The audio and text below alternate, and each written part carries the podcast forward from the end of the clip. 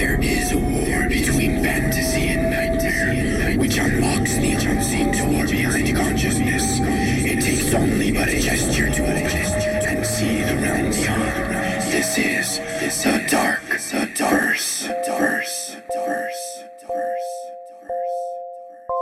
Hello, I'm Sharkchild, and this is The Dark Verse, a collection of my strange works with the sole purpose of sharing with you a unique world of horror and fantasy that will follow you to the visions of your sleep.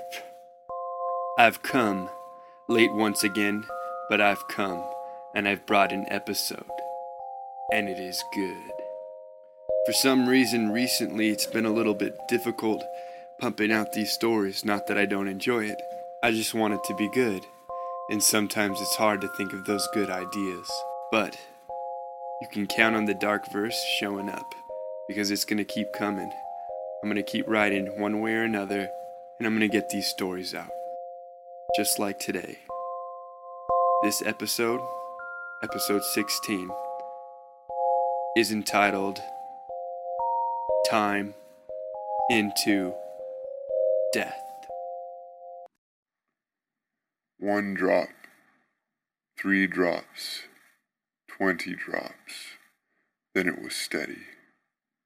The glass window facing the driveway fogged under my breathing as I watched the rain begin its exotic descension upon the glum spread of concrete and blood. My skin tingled while severe emotion shot through my body, invigorating my keenness during the very surreal moment. The blood on the ground never fully diluted.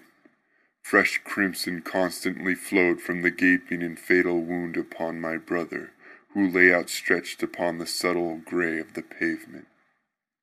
Without restriction, it streamed from his neck, pooling into a harsh interaction with the rain. His breathing had surely stopped. When the twisted indulgence had sufficed, I stared diligently at the blood coming from my brother's neck. I stared until its motion slowed, stopped, and then reversed course. The rain began to ascend, coming off its place on the ground and shooting back up to the heavens. I walked slowly backwards, conscious of myself. I let the front door open on its own in perfect timing as I stepped backwards through it out into the moist air. I crouched next to my brother and picked up the axe lying adjacent to him. I waited until he rose from the ground, clutching the side of his neck. Then, when his hands released from their sickening desperation, I reenacted in reverse that action which sent him to the ground. My brother's wound vanished. I ran backwards to the garage and returned the axe to its place then returned to my brother, allowing myself to alter the future of which I had just experienced. I'm going inside, I told my brother. It's going to rain. You're just jealous that mom and dad are taking me to the show and not you, my brother returned. I ignored him this time and went inside, then watched him continue to shoot the basketball on the driveway until the rain began to fall. I could see him grunt but he continued to play in spite of me.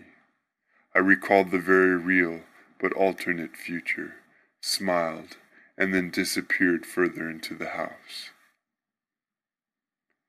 Turning back time was both staggering and tragic. I had the ability to sculpt futures, but I could never keep them. I had the ability to explore the various and innumerable variations of choice but I could never follow one to the ends of its destination. If I embarked on any future to which I knew what would occur, then it had to be erased. Either one moment or the next, whether purposefully or unintentionally, time would reverse. There was no keeping what I knew could be controlled. To continue in life, I had to make choices of which the outcome was unknown. I had to make choices that held no power over the future.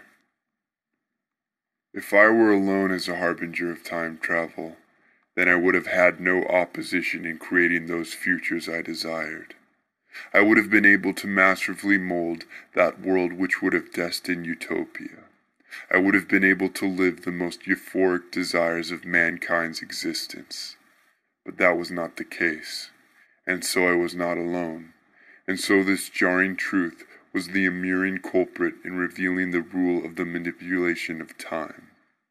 The direction of time may only hold one path. Thus, if two individuals of time exploiting abilities work to form two different futures, the planar dimension of life would have to split. But this was not possible. Time was linear and could be no such thing other than that. Therefore, time, as an entity of sequential and substantial might, prohibited such ploys of the manipulators by enforcing the perplexing chaos of improbability, causing myself and those like me to make choices of pure insignificance, choices that had no control over the future, so that time could move forward. I could see the results of actions in infinite form but I could never make history based upon them. If I bought my mother a gift that I already knew would make her happy, time would reverse. If I picked those answers on a test that I already knew were the right answers, time would reverse. If I intentionally saved someone from a fire or earthquake I knew would cause fatality, time would reverse. I could not control my life and therefore, even amidst my miraculous ability, I could not control even the slightest event. The life that was my own, the life that moved forward, did so through a complete and utter compilation of normalcy, the regular, unbiased existence of living in hope and mystery. It quickly became clear to me that if I were to utilize my gift at its fullest capacity, I would have to eliminate all of the others who held the talent.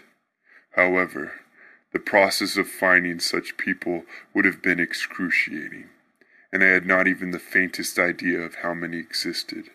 For all I knew, half the world had the ability. There was no way to know, since both history and future could never be affected. For me, the manipulation of time was a game, a pleasure and a curse, a dynamic abundance of violence and experimentation that became of nothing but a memory of entertainment or intellect. And that was the real power of it. Every acquisition of knowledge I gained through the alteration of time remained within my mind. In accumulation, my mind had experienced the time of someone over fifty years old by only the age of fifteen. Yet, Ironically, the more I learned, the less opportunities I had to live forward on the timeline of my jumbled continuation.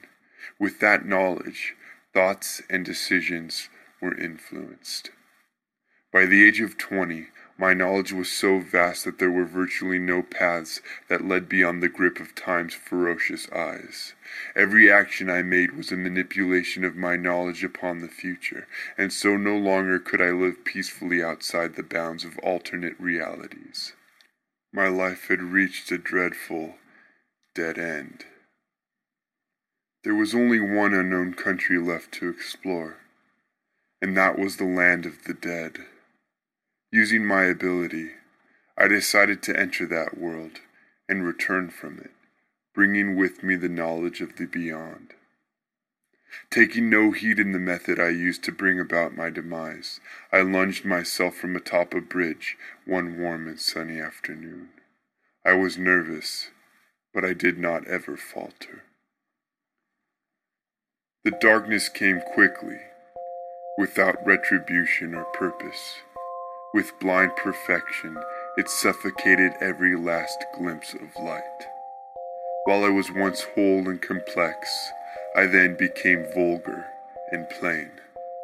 I did not remember having a thought when the transition took place, nor did I remember any manifestation of sensation or feeling. But when I arose into the cosmos of the beyond, the picture of the demented dreamscape enthralled my existence. With the darkness came new sight, a sight of which I reluctantly relinquished to the enlightenment of words. This sense of vision was nothing like a projection made by retina and pupil. It was a gift of divine repulsion, the provisional praxis of coming into a new. Relatively, in its most comparable description, it was like being in the bowels of the deepest and blackest abyss with the moon as an eye. Profound nightmares and horrors swirled within my first glimpse of the nether world, the life beyond the dark throne.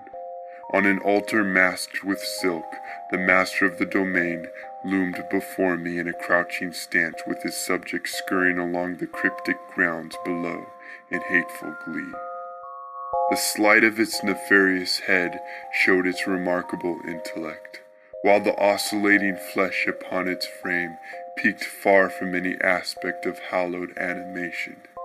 It was both smooth and rough, and beautiful and repulsive. It could not be conceived within one limit of appearance. Only the imagination of absurd and almighty necromancy could have conjured such a primacy of grotesqueness. It beckoned me forth with the rigid power of temptation.